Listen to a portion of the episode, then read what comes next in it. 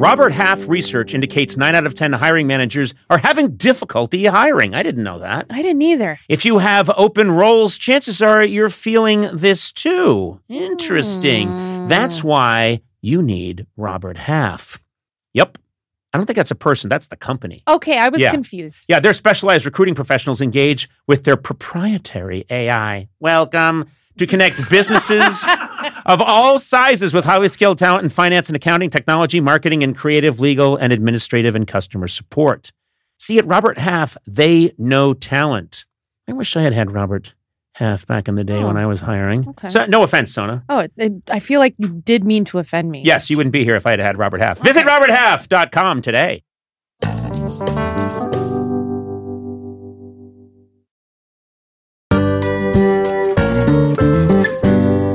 Sona, how's your sock drawer looking? It's messy. There's a lot of single socks. Yep. I think it's time for a little spring cleaning. Oh. Check out Bombas. Once you try a pair, you'll never look at socks the same way again. I should know. I like my Bombas. Their spring collection has new garden party socks that bring the party to your feet. My feet have never been to a party. They've so got sad. stripes and florals and new vintagey colored rib socks. You know, when I'm wearing Bombas, I feel like my feet are being caressed Oh, and okay. cared for in a way they never have been in my life. Hmm. Get comfy this spring and give back with Bombas. Head over to bombas.com slash Conan and use code Conan for 20% off your first purchase. That's B O M B A S dot com slash Conan and use code Conan at checkout.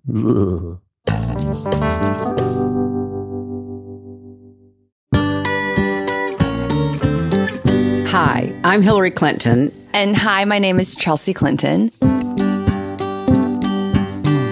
And I feel great, but a little apprehensive about being Conan O'Brien's friend. Wow. It could be that we could become really good friends, mm-hmm. and I don't know what that would mean for my life.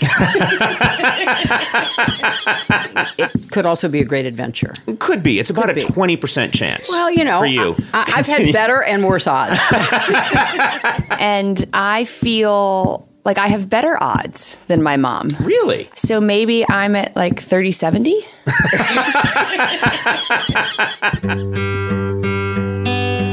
Fall is here, hear the yell. Back to school, ring the bell. Brand new shoes, walking blues. Climb the fence, books and pens. I can tell that we are gonna be friends. Yes, I can tell that we are gonna be friends. Hello there, and welcome to Conan O'Brien Needs a Friend. Uh, it's the way to experience Conan O'Brien in a more pleasing fashion without seeing my face. Um, and you can stop it at any time. Not for Sona and me.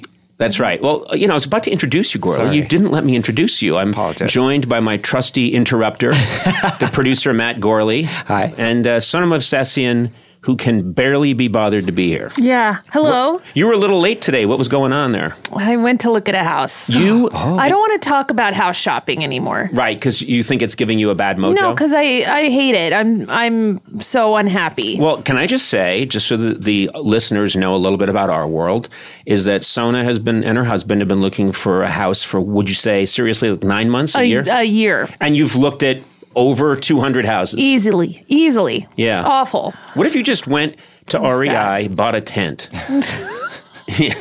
I mean, and that way you have your own place. You can get the feel. They have really nice. Have you been to? I mean, listen, we're not getting any money from REI. This is completely my own tangent here. My wife says REI is my happy place. Oh, wow. I love stores that have gear. Yeah. And so I will go, and it's gear I don't use because I don't go camping. I Yeah. don't go hiking. I get this, But yeah. I love to go and look at their tents. Mm-hmm. They have like 600 tents. Now, I'm telling you, I've never bought a tent in my life. And when I used to, you know, when I was a kid and I went to camp, we had tents and they were terrible. They were left over from the Korean War and they were made of canvas and they leaked. But these tents they have are so incredible and they have like adjoining rooms that fold out Yeah. and like a, a clock tower. You know, they're just amazing. And then I love to go and look at all of the lost in the wilderness things. Like this fits inside your boot, but it starts a fire, and this turns into a corned beef sandwich if you add one drop of sunflower oil. You know. I I love that store. And, Yeah, and me again. I'm telling you, not a dime. It's a- aspirational. Is that what it is? Like you're there just thinking, like imagining a different life, kind of. You want to be yeah. that guy. I want to be the guy who actually uses all that Yeah. stuff. Yeah. And and who needs a watch that tells me what my cholesterol is and where I am on a mountain, like what elevation. Yeah. Well, why don't you do it? You could go camping in the forest. I'd be killed immediately. Proposition. Yeah, that's- the Yeah. three of us go camping and we record a podcast. oh, I'm busy that's- that day. really? Because no, I'm it's, busy it's that day. at Wait, night. This is wait. my uh, would you really not do it? Why? Going on a trip with the two of you? Yeah. I don't want to do that. Why not? Wait, don't I know. understand going on a trip with him would be problematic, but you have an issue with No, going with me? listen. I feel like the two of you would talk about like World War II the whole I see, time, yeah. and about like Right. I don't know About what? Just say. I don't know uniforms, the uniforms people ro- wore, and the what are you talking the about? chairs people sat on, and the model of the knives they held. I Would have don't been know. a K bar probably from World War II. Oh God, this is awful. No, I'm no, never going on a trip with the two. we of you. wouldn't talk. Who would talk about the chair? Speaking of which, Yeah. by the way, the uh, chair that General Lee sat on at the signing of Appomattox. Okay. Uh, do you know who took it as a souvenir? Who? General George Armstrong Custer. Oh my God. He got it as a keepsake. He took it and walked away with it, only to die in 1876, July to be exact. no, I think uh, I think we would actually have a really good time. we would. You know, I think it depends on how much we brought. I don't want to do the real survivalist thing. Okay, No. let's go find a snake and eat it. Yeah, I don't but want no to do that. glamping either. Just actual camping. Uh, what do you mean no glamping? well, no yurts with baths. No, no, no. I don't want to do a yurt with baths, but I want to REI bring style. But I'd like to bring some high quality wine. Yeah. Can you- oh, sounds good. Would you poop in the forest? I don't do that. I'm on television. He poops on television. No, Right, if I we don't. go camping and there's no have the bathroom, would you dig a hole No, and I don't poop in have. I don't have those needs. I'm someone who exists digitally on the podcast and on television. You're AI? I don't urinate. I don't defecate. Okay. I don't. You don't defecate. No, I don't. I, I simply do not. I am what you think I am. Really? Yeah. That's the cleaned up version of Popeye. I am what you think I am. That's what a Popeye originally said. I am what you think. And then they, it, it got perverted, and he was at sea a long time. And he was eating so much canned spinach, which, by the way, back then had all kinds of bad stuff in it. And it became I am what I am. Poor Popeye. And then he lost one of his eyes. We don't know how. Anyway. From defecation into uh, former Secretary of State? Should we do this? oh, God, there's no good way. We can't. we can't do this one. What? Yeah, we can. Yeah. Well, also, th- we were doing really well and perfectly fine, and then you brought up pooping out of nowhere. So thanks for sorry. nothing. Thanks for nothing. But it is part of camping is pooping in a hole. Would you just stop? I'm You trying to. kept going with it. You said you don't urinate or defecate. We have high class guests today, and you're being incredibly inappropriate. Seriously. And so I just want you to try and clean up your act. you rolled with the with the pooping. Yeah. Stop did it. saying it. Be quiet. Stop saying it. Stop saying it. Poop. You poop. You were talking about pooping. Pee pee. You two are the worst. Pee poopy. Poopy pee pee. Pee pee pee. Poop poop poop. My guests today are two extraordinary women Hillary Clinton, the former Secretary of State, you're both going to hell. The first female senator for New York and the first woman to earn a major party's nomination for president, and Chelsea Clinton, the best-selling author and global health advocate. Together, they've authored the Book of Gutsy Women: Favorite Stories of Courage and Resilience. Hillary and Chelsea Clinton. Glad that you're just coming into the room now and you didn't hear the introduction. It's so nice to have you here. Welcome.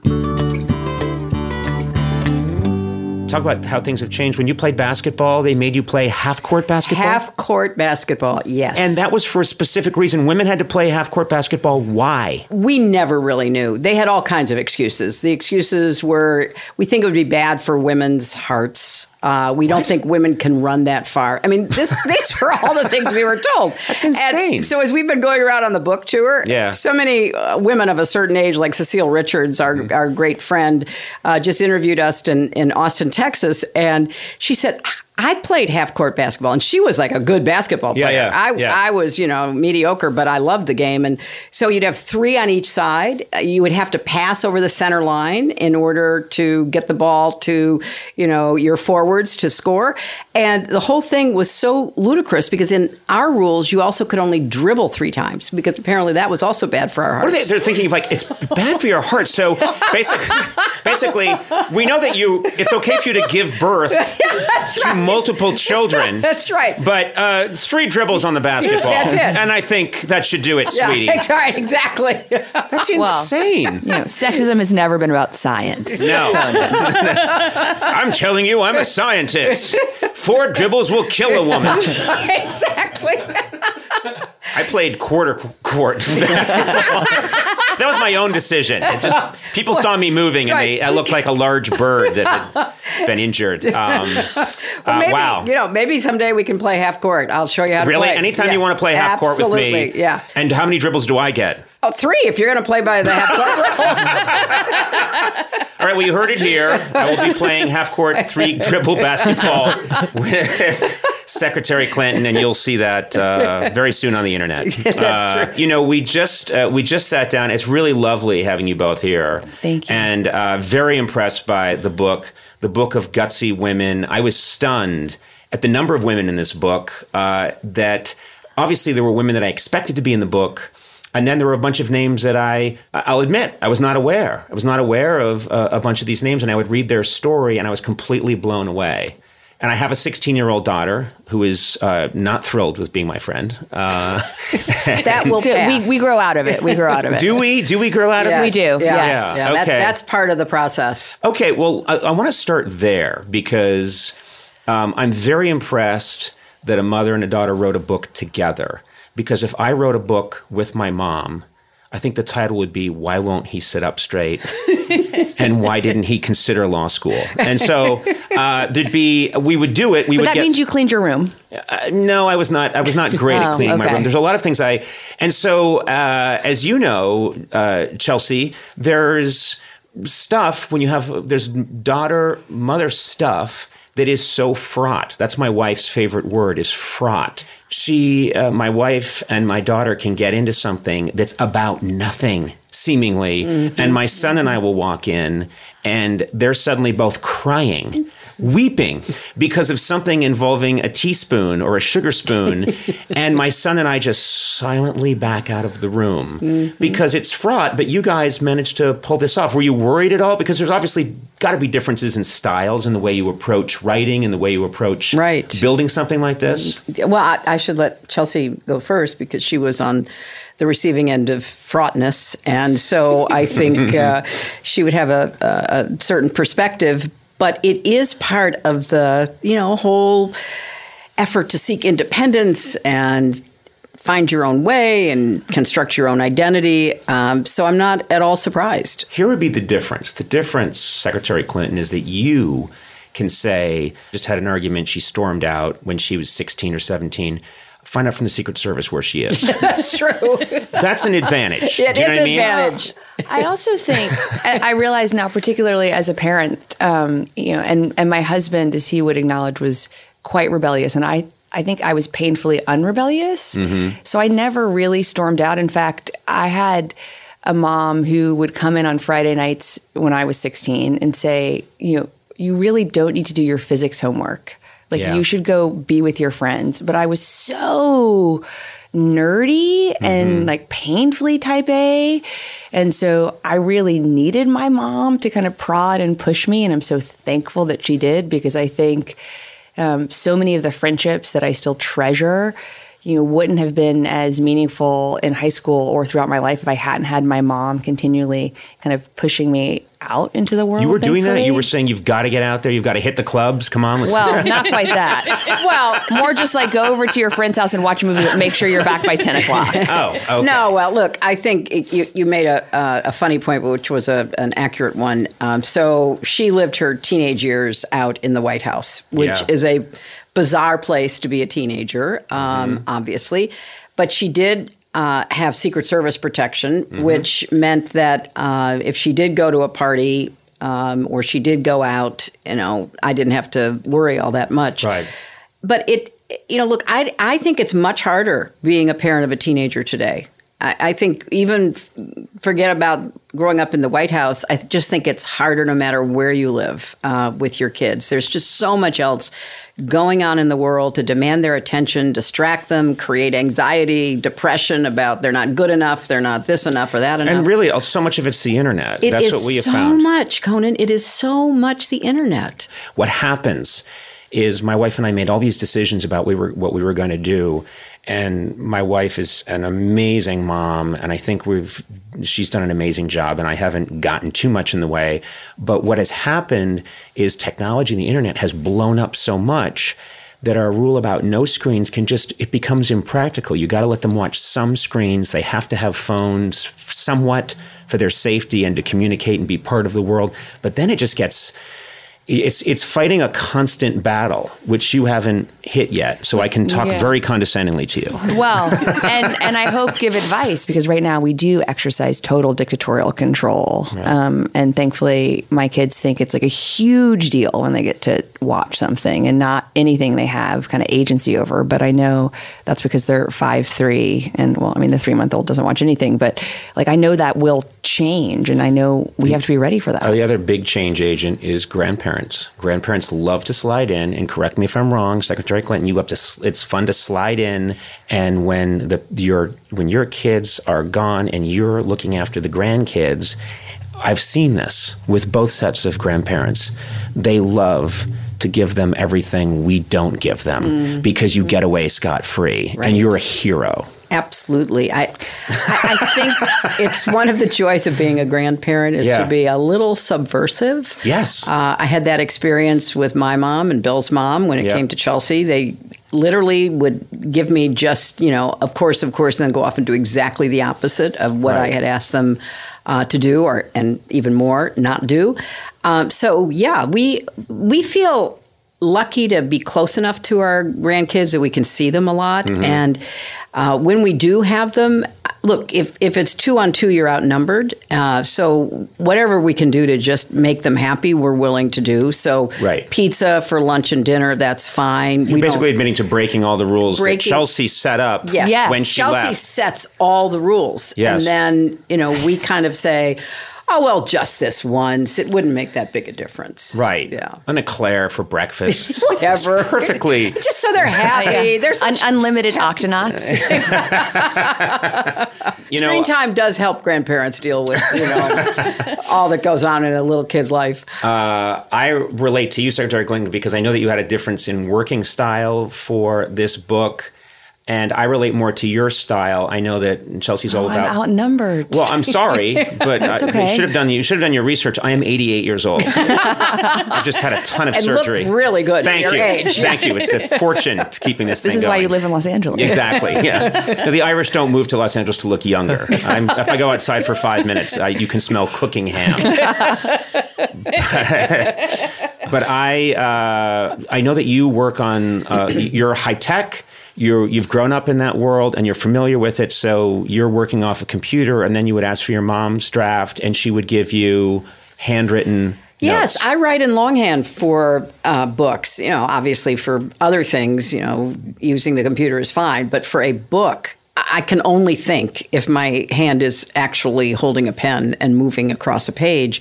Chelsea knew that, but I don't think she realized quite how much a burden it would place on her because, Right. you know, she is, you know, she loves Google I live in 2019. Yeah, she thinks she's What's a very like? modern person. What's that like in 2019? Tell me about that because I don't. I write stuff longhand and then a carrier pigeon takes it to somebody. And uh, I mean, I want to go as old school as possible. I would use a quill if I could.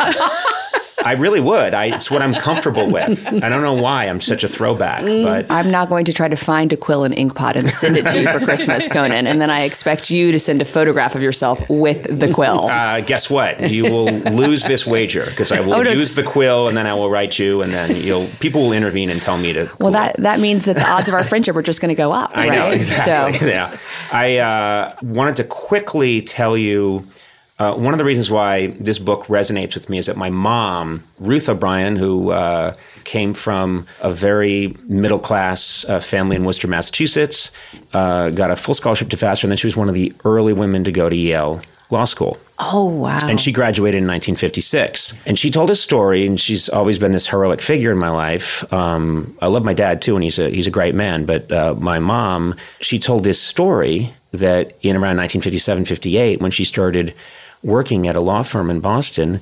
She's a graduate of Yale Law School. She grad she, she did very well. She was working at a high-powered firm in Boston.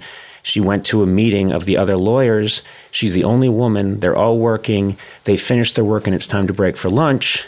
They all go into the dining room, but it's a men's only dining room. So they set up a card table, and my mom sat at the card table. And she said uh, two of the other young associates were very nice, so they sat with me at the card table, literally a, a kid's card table. What always blew me away is not just the story that if that happened today, that would be a $100 million lawsuit. What blew me away is that my mother had no anger about it, none. She said that's just what it was. And I think one of the things that resonates with me in this book is optimism. Well, that's really one of the themes of the book, which you picked up on, uh, because despite what they encountered and the obstacles that they had to overcome, they remained optimistic. They remained optimistic about their own goals, their own purpose in life, and they remained optimistic that they could make a positive difference. And I think part of the beauty of the 103 women's stories that we tell is that there's something for everybody to relate to. Uh, but I'm thinking about the story of your mom because at the time that she was practicing law, uh, late 50s, she was in a very small group of women who had uh, gone to law school, had gotten jobs. Remember, Sandra Day O'Connor was basically told she couldn't get a job as a lawyer. She could work as a secretary. Uh, Ruth Bader Ginsburg, same kind of experiences. So when they got that job, they wanted to prove themselves. Right. And they had to do that by sitting at the card table, you know, showing that they were willing to, you know, do the work and take a little bit of the blowback that institutionally they still had to deal with because they wanted to prove themselves. And this was the women of a prior generation's, you know, means of demonstrating that they belonged. And you know, now we can take a lot of optimism, but we can also say part of what we've had to do since then is to knock down all the barriers, as many as we can, so that a woman like your mom uh, wouldn't find herself in that position. Uh, she would be judged, you know, solely on the basis of you know how her work uh, measured up. So the optimism is really deep. You know, we say these are favorite stories of courage and resilience. Uh, you have to be optimistic uh, to have courage and resilience uh, because lots of times it's just easier to walk away, or when you're knocked down, stay down, or when you're you know, somewhat uh, uh, demeaned by go sit go sit in that card table, not in the men's you know room. Right. You got to take a deep breath and you got to decide what's important to you, and you've got to be optimistic enough that the path you choose is going to turn out well for you and help others along the way. You know, and Conan, one of the when we write about Vera Rubin went to Vassar around the same time as your mom, and she knew she wanted to pursue a doctorate in physics, and she really wanted to go to Princeton. Although the faculty supported her, um, she was turned down because uh, even then. Uh, there were no women allowed into the kind of Princeton physics PhD program, and it wouldn't be until 1975 when that changed. Yeah. So it wouldn't be until after Title IX. And uh, we write about Title IX in the book and its kind of profound effect on athletics. That kind of before Title IX in the early 1970s, there were about 700 girls playing competitive high school soccer. And last year there were 390,000.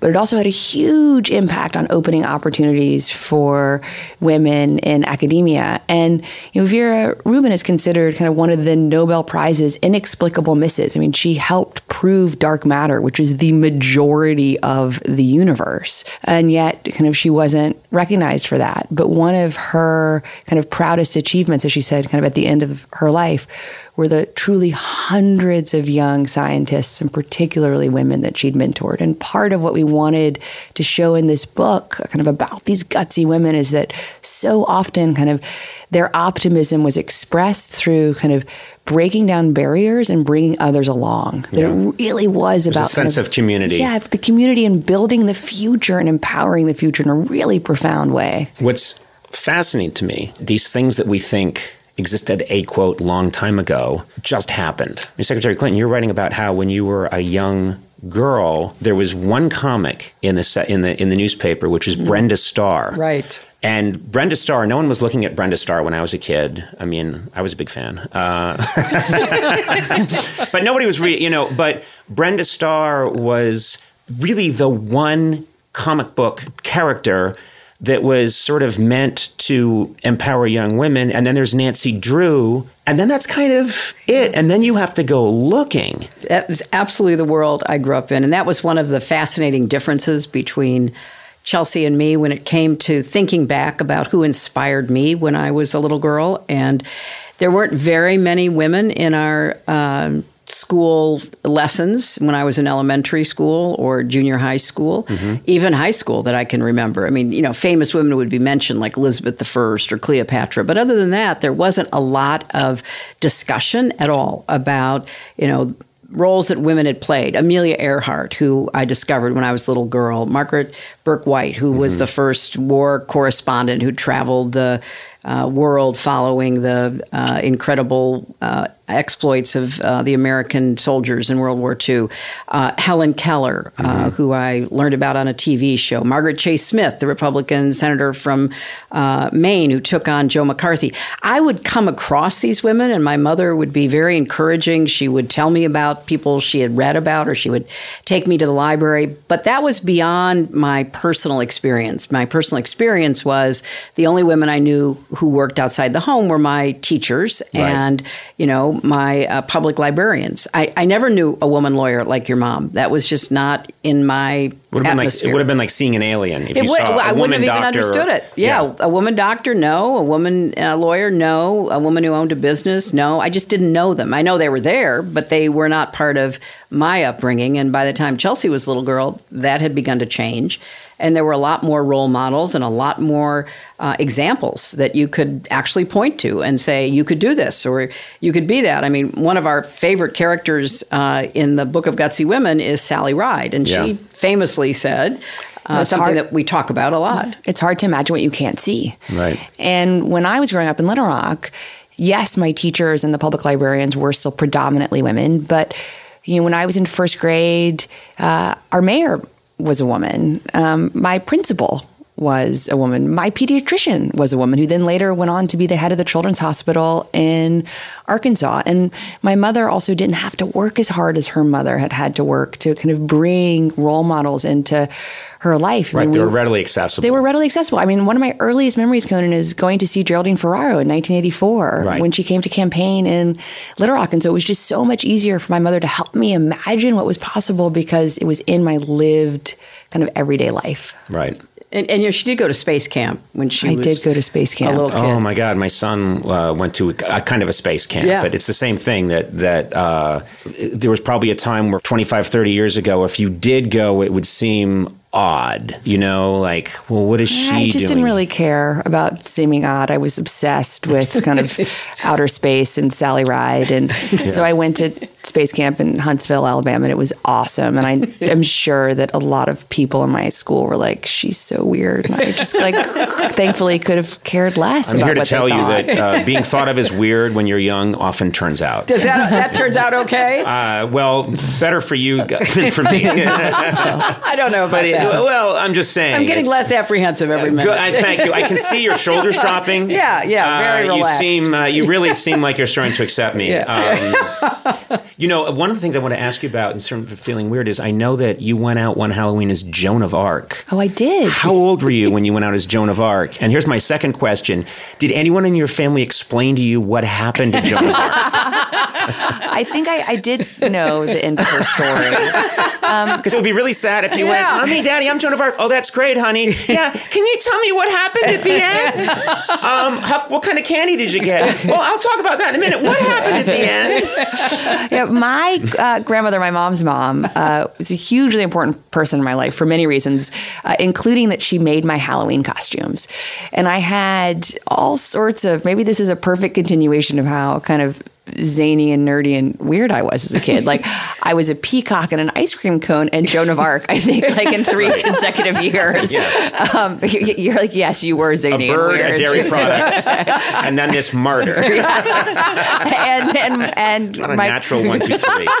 so I don't. I mean, I was probably like eight or nine when I was Joan of Arc, and um, and I had the whole like white tunic with the red cross, and my grandmother made me. Uh, what looked like a chain link belt, and I had a shield and a kind of hat. right. Um, and I just remember that that was a really frustrating Halloween because I kept having to explain who I was. Yeah, those are the worst. yeah. You're like, well, okay. I was like, trick or treat. And you're like, who are you? And I was like, Joan of Arc. Let's talk about the papacy. It's about 600 years ago. Uh, you have to sit people down and really talk about it.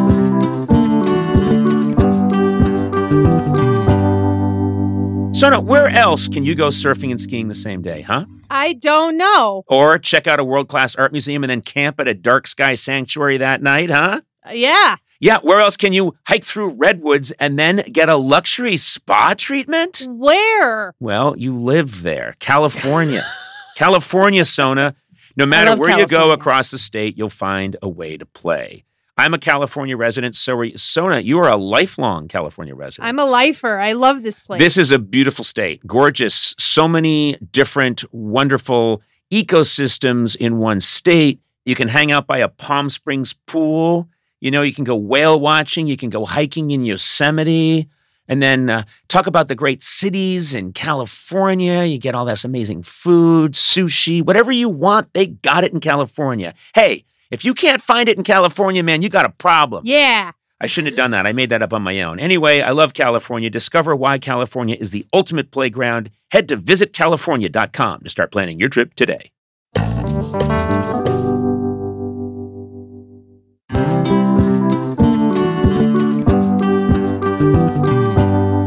You know, it's only a matter of time until your check engine light comes on, which could equal an expensive repair bill, and a new engine can cost up to $6,000. Don't I know it? But this is why you need this product I'm about to mention right now. Okay. CarShield. Hmm. Car Shield offers plans with low monthly rates that you can pay for your expensive repairs on your out of warranty car, truck, or SUV.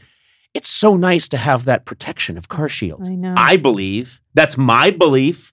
Some people have other beliefs, maybe religious beliefs. I think Car Shield, Car Shield plans provide protection on up to 5,000 major parts and systems, including items like transmission, hmm. engine, even your entertainment system. Hmm. Just call CarShield and choose the mechanic to do the work. CarShield administrators will handle the rest and save you money. Look, I saw your car today. You've got a beautiful car, but you've got to haul your family around in this Yeah. car. This is a vital piece of machinery for you. You need Car Shield. I do. And you know, I you know I don't take care of my cars very well. So Car Shield it would definitely come in. You know, and also with their A rating from the BBB, don't ask me, Car Shield is the name you can trust to save you money on covered auto repairs. Now's the time to make the smart choice and protect yourself from the sky-high auto repair bills. Visit carshield.com slash Conan. Save 20% today. Again, that's carshield.com slash Conan to save 20%. Visit carshield.com slash Conan to lock in your price today.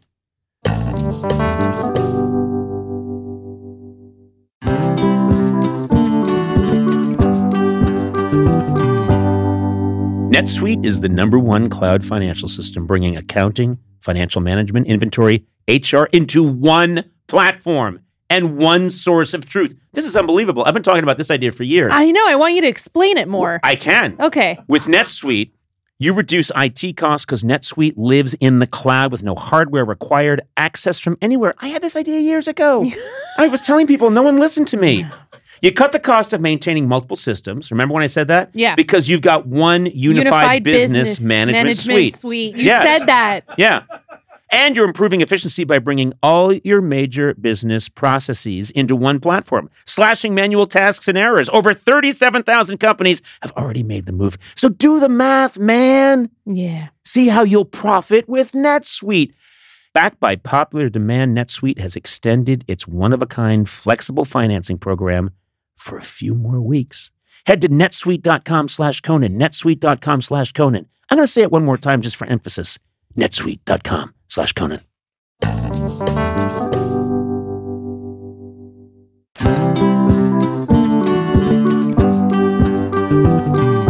I wanted to um, just the personal experience that I had uh, that involves uh, both of you that I, has always struck me, uh, and I've recounted it many times to people. But uh, in the '90s, during uh, your administration, uh, your and your husband's administration, I I was invited, very kindly invited to uh, an Irish American dinner at the White House, and I'll never forget this. This is you know.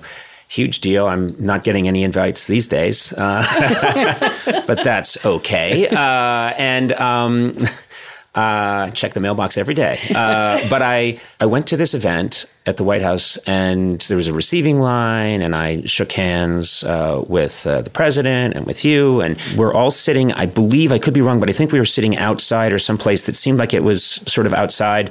Beautiful night. What a great occasion. I'm so aware. And then at some point, you walking, you're walking sort of from table to table, saying hi to people, and you're a kid, and you walked over to our table. And we all said, "Oh, hi, hi, Chelsea. How are you?" And I don't, you know, was um, didn't know who we were, but you were very nice. And you said, "Yeah, I was trying to do my homework upstairs, and there's just all this noise. But this happens whenever they have state dinners, and it's hard to concentrate." And my mind exploded. And I think you also said you had tried to practice an instrument. I think you had an instrument to some. It's possible. And you were like, you know, some and some impractical instrument like a xylophone or something. And you're like, I'm upstairs and I'm trying to do this, but ugh, state dinners. And I just thought, I'm a terrible actress, Gordon. So it's just whatever is in my head does it to come no, no, out I, of my what mouth. I, what I love, first of all, everybody at the at the table was loved it, and I've never forgotten it. And I thought, what a great. My first thought was. Your parents are doing a good job. I don't know much, but your parents are doing a really good job because you are a kid. And you're a kid who's living in the White House whose attitude is, I'm trying to get this stuff done, and this is annoying because the you know the prime minister of, of Ireland is here and all these Irish people and don't, they know, don't they know I have a test tomorrow? I have a test tomorrow and I, I just I really thought Back to that being so nerdy that I was like, I if this is gonna like you know take my grade from A to B, that's just not acceptable. Exactly, yeah. And you probably like, and I'm talking to this guy who's on what at 12:30 at night. Who even watches then? Who are you? Where's what happened to Letterman? You know, and uh, just like, You're, I- you're giving me too many cool points. Okay, well, whatever. Too many cool points. uh, but I, but anyway, I was very uh, I'm impressed sorry, that I was so no, no, you were great. Home, my- my- homework and instrument focused. No, I guess what the, the point I was making is I saw this snapshot of, oh, this is a Tried to be normal. family Yeah. who is normalizing the least normal situation in the world. And True. how do you do that? It, it is really hard. But I think, you know, for us, it was uh, an effort since neither Bill nor I had had any kind of. Um, opportunity to live the way a president lives you know with people taking care of you and cooking for you and doing all of the uh, stuff that makes a huge house run so we just were determined to try to make her life as normal as possible so yeah she Had uh, chores? she had chores she had to How do you have chores at the White House? you got to clean your own room. Which No, you oh, don't. Yes, Oh, yes, you oh, do. yes, you do. Yes, you do. And Calling then- in Delta Force. Yeah, clean call this it. I mean, you know, this child is going to be. Uh, Got some Navy SEALs in here yeah, to clean right. this. no. There are so many workarounds you could have used, Chelsea, Yeah, if you but wanted then, to. but then we also, you know, we said she had to learn how to do things like, you know, wash your own clothes and iron them and learn to cook, and so yeah, because otherwise you could come out of that experience like, totally um, warped, warped. Not only warped, just kind of dependent on other people to take care yeah. of you, and Yeah. And who wants to be that? yeah, no, well, I mean, Uh, I'd like to take a shot at it. you're t- it's too late. It's too late. No, it's not. you have no. My ability for sloth is unrivaled. I would like to take a shot at. I, keep trying to get an invitation to the White House, and I can tell you some, I can tell you some places to hide. They won't find you for months, and who knows what might come from that. Great. Yeah. If you could, we'll have a talk off mic. Yeah. You'll Okay. tell All right. me. Yeah. I don't want everybody to go. There's a room. Just pull on. It's uh, this. This like they're like they're what are called safe rooms, you know, hidden spaces that Wow. you know you wouldn't know are there. So Great. yeah, I can help you on that. Okay. Thank you very Yeah, much. and This bring is- back the Irish to the White House. I mean, really, what is No, no, the no. problem here? Well, I am Irish, and no, I don't think the Irish should be placed in the White I, I, God, we had so much fun at those parties. Though we had a party every St. Patrick's Day. We had the state dinner that you're talking about. We Yeah. really, we really had a good It was time. really, uh, it was uh, really magical, and um, I was very impressed with. Just before the podcast started, you're talking about, yeah, you know. Talking to your kids over the internet and how that's frustrating because you want to be there right now. It's like the same thing that my wife would be talking about in this very same situation. And I think that gets lost It does a lot. It's so easy, and probably always has been, but I think it's even easier now to get reduced to a caricature. And sometimes it's a positive caricature, sometimes it's a negative, but it doesn't do justice to the full human being that somebody is in whatever area of uh, en- enterprise, whether it's politics or entertainment. Uh, and it it always surprises me because you know I'll meet somebody and you can see them kind of looking at me through slightly narrowed eyes, and you know I'll say hello and talk to them and everything. They'll say you're so much nicer than I thought you'd be, and I said, yeah, I said I'm sorry about that. That's too bad. Um, I'm sorry that you had that impression, but it's better than the people who uh, think that I've killed you know at least 50 people or done some other crazy stuff because they see it on the internet. And so when you meet when my friends meet somebody, especially during the last campaign, they'd be knocking on doors saying, "Please vote for Hillary Clinton." They, oh, sorry, I can't do that. She kills people. And they say, "Oh, yeah, I've known her since sixth grade. I don't think that's true."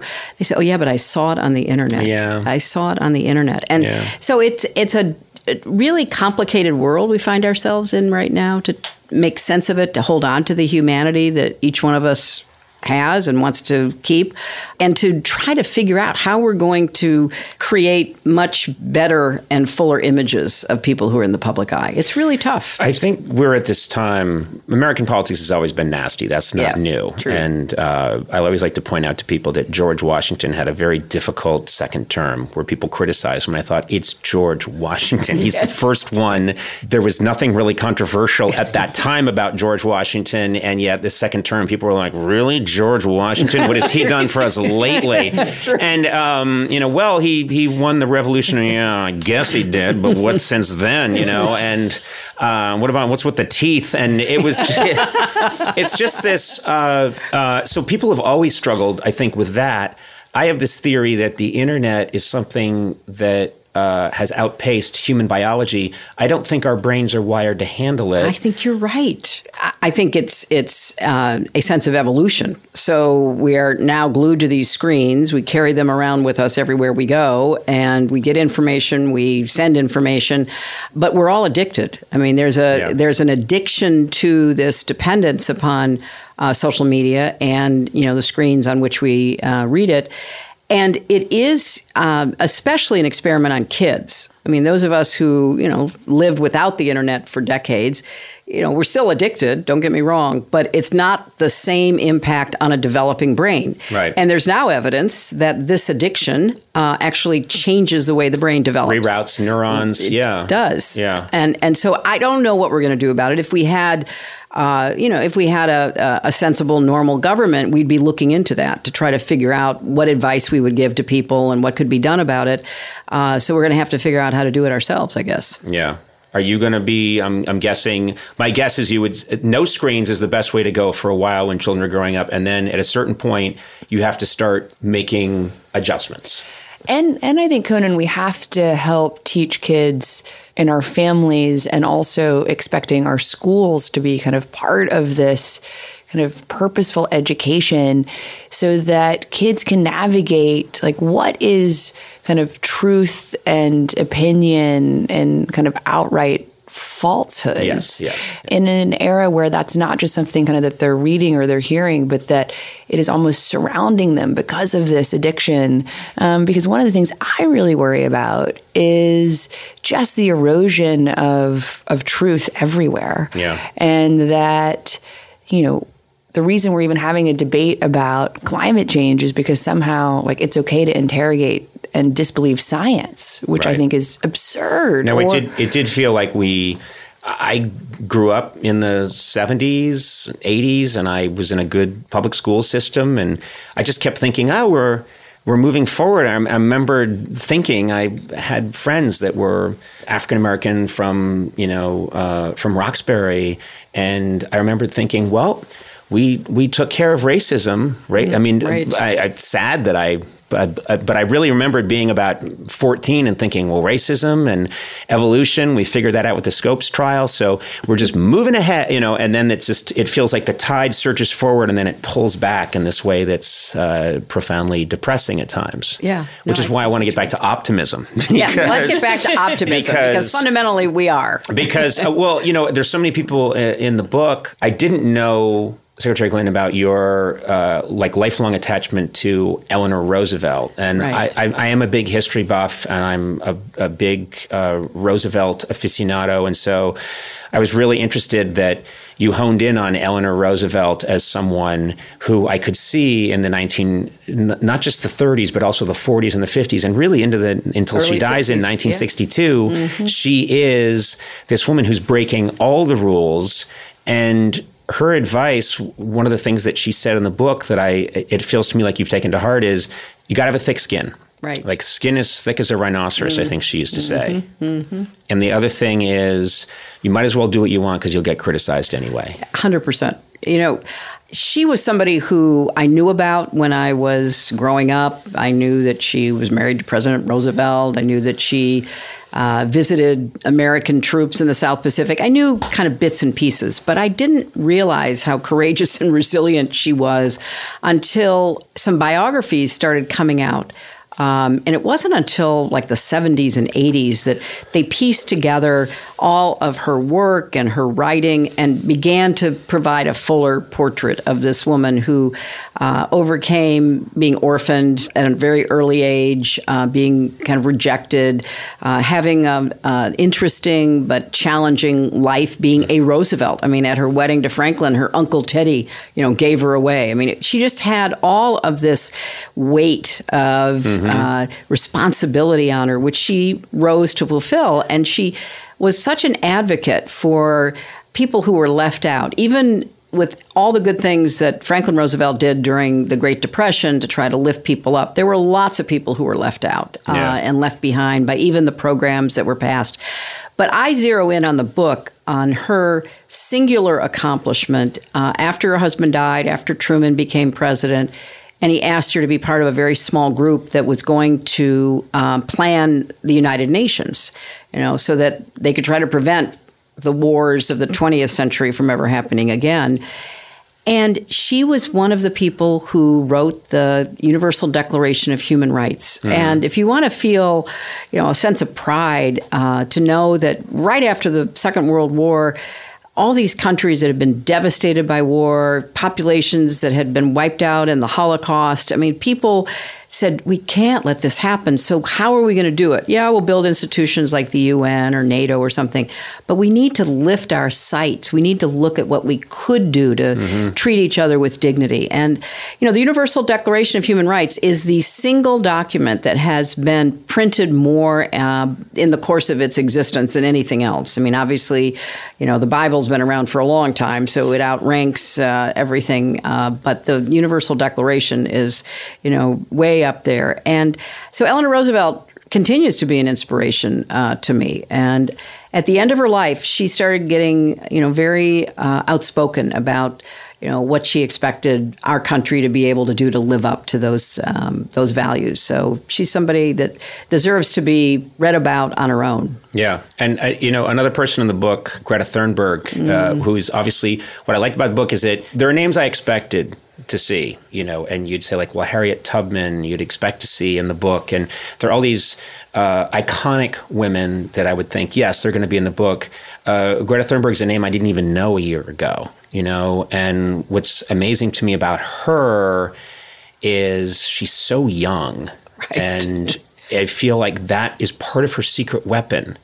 Is that it's very hard to dismiss someone. I mean, first of all, it's very hard to attack a child. You know, and Although and people do. They do. I know they do, but it, including our president. yeah, but it ma- but it makes it it it prov- it provides somewhat of a challenge to them, maybe a little bit. Do you know that it's a and and it's always this. There's this ancient wisdom that that children speak the truth. Mm-hmm. I, I sometimes think there can't be a better climate advocate than someone who's that young, who clearly is not in anybody's pocket, mm-hmm. and who's clearly just saying, "Don't stop messing up my planet. Stop it." And you know, that's she's one of the people in the book that probably you know I, I wasn't she wasn't on my radar a year ago, and so I love that this book encompasses the iconic figures from 200 years ago. Uh, and someone who's just on the scene right now, who hasn't done her best work yet. And is challenging all of us to be part of the solution and also is so fiercely focused on the science. Right. I do think part of her superpower is being kind of young and unbowed and just kind of relentlessly saying, you know, how could we not have done more? And how can we let any minute pass given like the crisis that we're confronting? And my mom and I were both so inspired by her kind of initially very lonely effort outside the Swedish parliament, you know, as a single climate striker. And then, you know, a few other people joined, and then a few more, and then a few more. And just this deep belief she had that her actions could make a difference. Yeah. There was something I was thinking about with this book, which is, um, you know, I, and obviously someone who I expected to be in the book, Maya Angelou.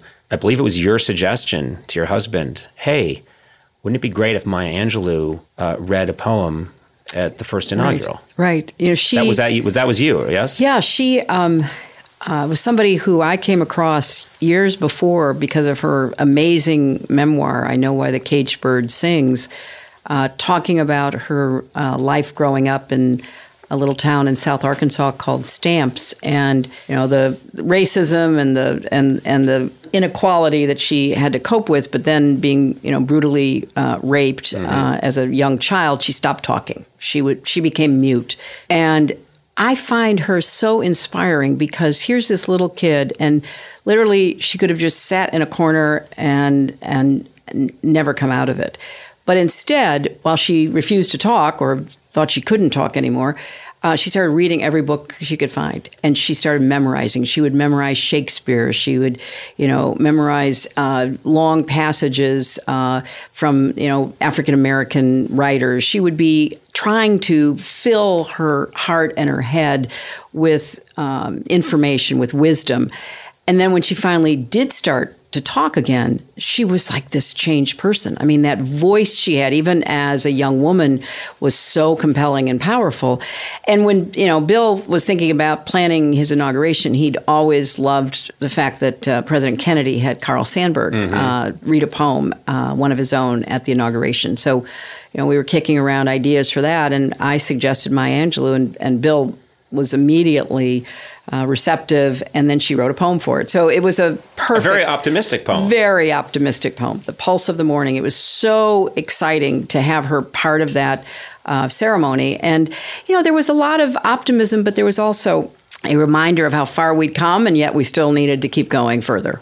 I was thinking about this this morning before we we started this interview that the first real division is gender. Like that's the first initial division in life is men, women. Obviously, that's getting. Uh, we're, we're learning more now. We're realizing it's a spectrum. It's getting. Uh, it, it it's changing and evolving, but that is the first division, and so understanding each other is like the first step. And I think uh, it, it's been seismic and uh, uncomfortable for a lot of men and scary and and uh, the last couple of years but there is this necessary. We've got to figure this out. We've got to understand each other, and uh, this book goes a long way towards, I think, doing that. It's just very. Uh, you read it. I'd even read it as a as a this would be good for me to read. I and and or it would be good for my daughter to read this. It just feels like no. I actually think this is this is a really good book for men to read. Yeah, I would hope so, Conan. I mean, you're 100% right. And I'm not sure all the reasons why we are so divided and so at loggerheads with each other. Uh, and the fact that a lot of what people are um, pointing fingers at and arguing about are really old, old um, problems, whether it's race or gender or religion or ethnicity or immigration status. I mean, things that have been around a long time. And I do think that we're at a pivotal moment in our country's history where people are trying to make sense of what's happening.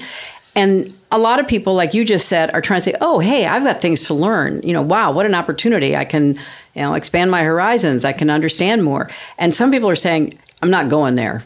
You know, Yeah. I'm, I'm I'm digging my heels in right here, and in fact, I'm going to head around and go back from where I came, and I expect others to follow along." So there's a a, a real, uh, I don't want to say philosophical. Um, difference but in some ways it's a it's an experiential one where people are saying look okay yeah I, you know what I, i'm kind of into this new world and yeah it's a little bit confusing and it's not like anything we've had before but let's make it work. And others are saying i i categorically reject it. I'm not changing and you're going to have to change. And Yeah. obviously in politics you can be either the happy warrior the optimist the hey you know we are the best positioned country in the history of the world to get this right.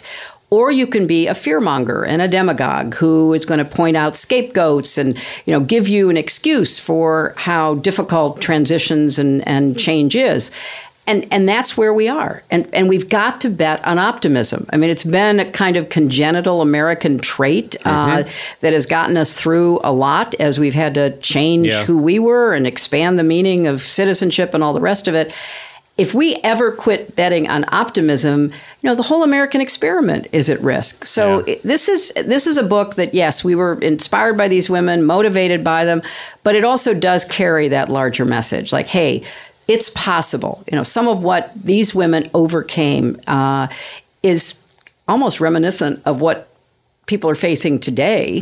And look, they got through it. We can get through it and come better out the other side. Amen. That was. Uh, And this is a, this that is was the Conan good, you know. O'Brien, you know, religious hour. Send in your donations. The number to donate is one eight hundred. Uh, Now the money goes to me. Um, But that's not- that's so he can you know represent the you know the, the way of the truth. Yes. right. The- well, and the also path forward. there's this house I have my eye on in the Cayman Islands, uh, and uh, and there's this really good car. Um, it's been an uplifting experience for me, I want to say, and I, I know that there's a uh, there's a lot of toxicity around politics and craziness. And what I was really looking forward to today was this book is so not about that. This is not a political book. Right. It is uh, just a book about really fundamental human qualities, human qualities, Exactly. uh, that that don't have to be gender specific. But these are women. We're fo- putting the spotlight on women, and it was really inspiring. And just I I was very happy to get a chance to sit down and say I need a dose of this optimism. Yeah. And Yeah. this was really nice. So I, you know, thank you for agreeing to come here and uh, this very nice hotel that we booked. And this was not thank cheap, you. by No, the way. yeah. This Thank was you for having us. Have you revised your feeling about being? No, Because I'm going to say the Joan of. Arc thing creeped me out. Frankly, I no longer want to be your friend. well, gosh, we all wouldn't let her take Conan. matches with her. You definitely wouldn't let me have matches anyway, probably until I graduated from high school. well, that day they really didn't want you. yeah, to the have Joan of. Arc thing was yeah. Yeah. Okay, Yeah. thankfully I, was, I wasn't that literal. Yeah. Were you at all Pretty when she went out the door as Joan of Arc? Were, were you and your husband at all like that's a little uh, that's a little extreme? The Yeah, Joan of Arc. that, that's right. Be safe and, and call us if you What, what, what happened to the ice cream Intervention. cone, right? Like, what happened to the ice cream cone is probably what my mom Well, was you could thinking. be Wonder Woman or Dora the Explorer. you know. My daughter was Wonder Woman one year. Oh, was she? That's cool. That's a good costume. Yeah, we love it love was her. a great costume. I was Wonder Woman uh, four years ago. Oh, how did that I work was out for you? I was escorted to a police station. which uh, Is another story? Uh, no, I'm, we're not telling that story. Oh, okay. Next be, time. Uh, yeah, that would be. Uh, seriously, thank you so much, both of you, for being here. Uh, and the book, once again, uh, the book of gutsy women. I have a 16 year old daughter, and I'm giving her three copies of this, uh, and she will uh, she will have them all. Great. And, Thank you, And I'm going to give my son a copy of this book as well. Thank you. Thank you. And Thank you. when I get him to stop playing whatever game he's playing on the internet right now. You figure out how to say, you know, read a chapter and then you can have another hour or two of, you know, playing the game. You know, you don't even know what the games are. I have you? no idea. I could see you going, and then you can go back to uh, playing the games. The games. Games, whatever the games are. Yeah. Thank you both very much. This was a real joy. Thank, Thank you so much, Thank Conan. you, Conan. It was a lot of fun.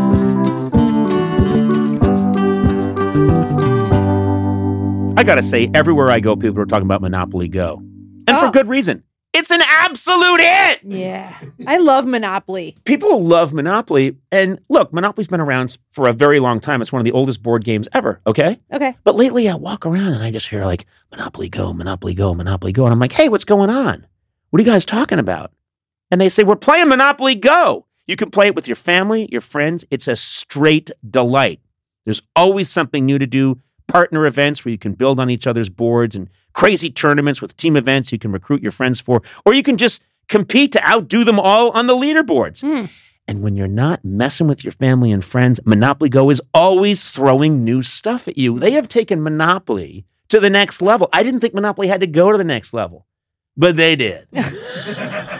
There's timed events like massive multipliers for all your winnings and challenges like treasure hunts and or money sprees that have fun new mini games. Plus, with tons of rewards to collect, like stickers for trading with friends and hilarious emojis that are perfect for gloating, there's always a reason to dip back in. Yeah. Man, they cracked it, you know? They did. So join the fun. Download Monopoly Go now, free on the App Store and Google Play.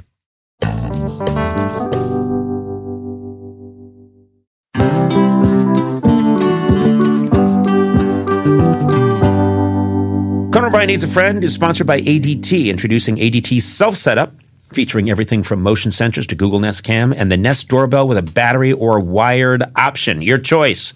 Easily install the ADT Self Setup security system at your convenience. You don't need heavy duty tools. And if you do need help, ADT can provide virtual assistance along the way. Self setup from ADT grows, moves, and adapts as your needs change. You can add more products at any time, and your system easily moves wherever life takes you. It also features Nest cams that can tell the difference between a person, an animal, a vehicle, or with the Nest doorbell, even a package.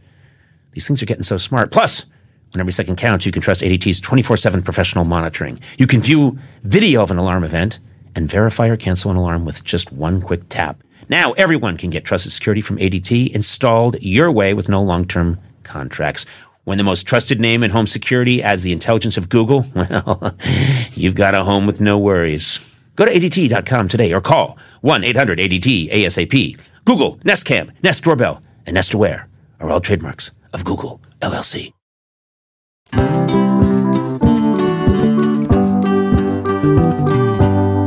Do you guys want to check in on a voicemail? Yeah, sure.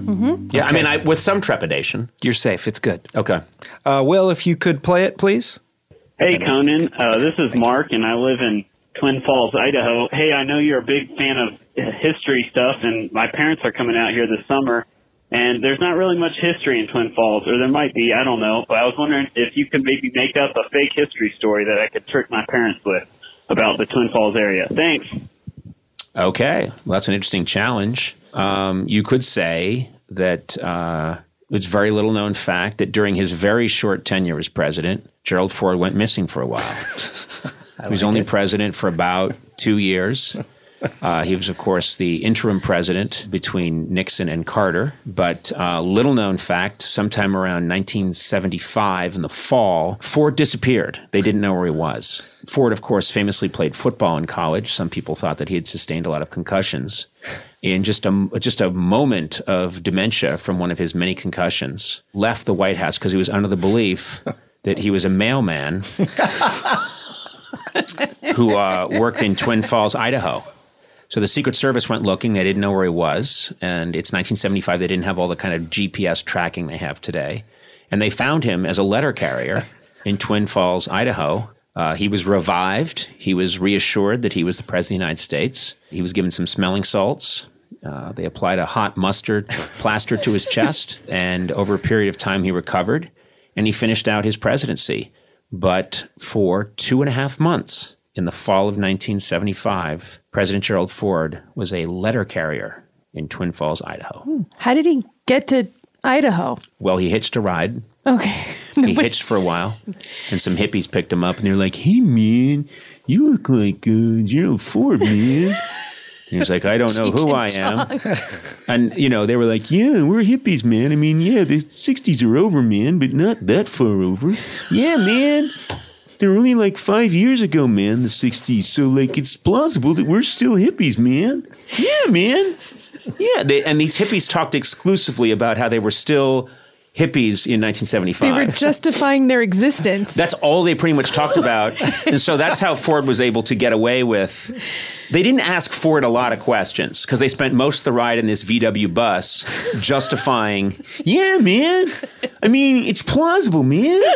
It's like 69 is like Woodstock, and this is like six years later, man. Yeah, man, totally plausible, man. How did Ford get the job, or was he just doing it as a hobby? Well, first of all, he had an excellent resume. I mean, he had He had his resume on him. Yeah, yeah, he had he had He had the lost forethought to he bring his resume He had him. lost. a- He had you know. First of all, I mean, he had lost a lot of his uh, you know memory, but he did remember uh, you know that he had been on the Warren Commission. he did remember that he had served faithfully in the Congress, uh, and that uh, he and that he also remembered being very well. He remembered being vice president, and uh, so he just forgot the president part. and did his wife go with him, or he just took off? No, no, no. He totally was so happy to just take a break. Wait, going back to his resume, you said he put he was a president on the resume, but that he no. forgot. Oh, he I said did he was it. vice president. Uh-huh. You got to listen in improv. I'm sorry. That's So he second rule. remembered he was, that uh, and don't vice deny. president.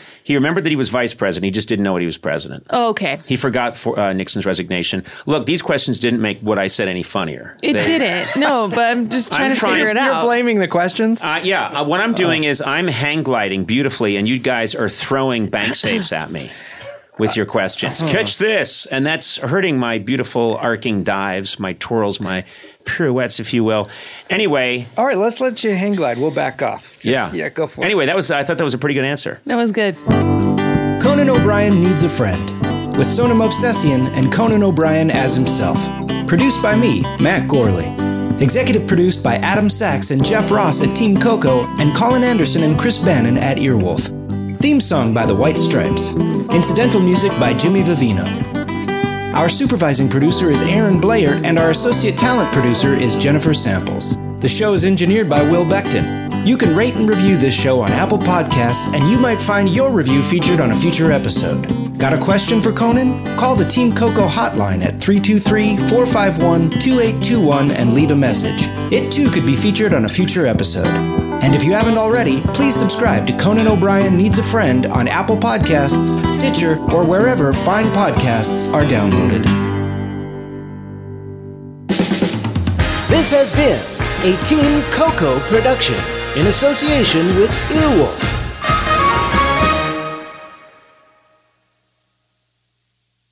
Emmy award winning John Mulaney presents Everybody's in LA, a special run of six live episodes created by and starring Mulaney that'll stream live on Netflix during the Netflix is a Joke Fest. The comically unconventional show will feature special guests where John Mulaney explores the city of Los Angeles during a week when every funny person is in it. Watch John Mulaney Presents Everybody's in LA, debuting May 3rd live at 7 p.m. Pacific Time, only on Netflix. Life is a highway, and on it there will be many chicken sandwiches. But there's only one McCrispy. So go ahead and hit the turn signal if you know about this juicy gem of a detour.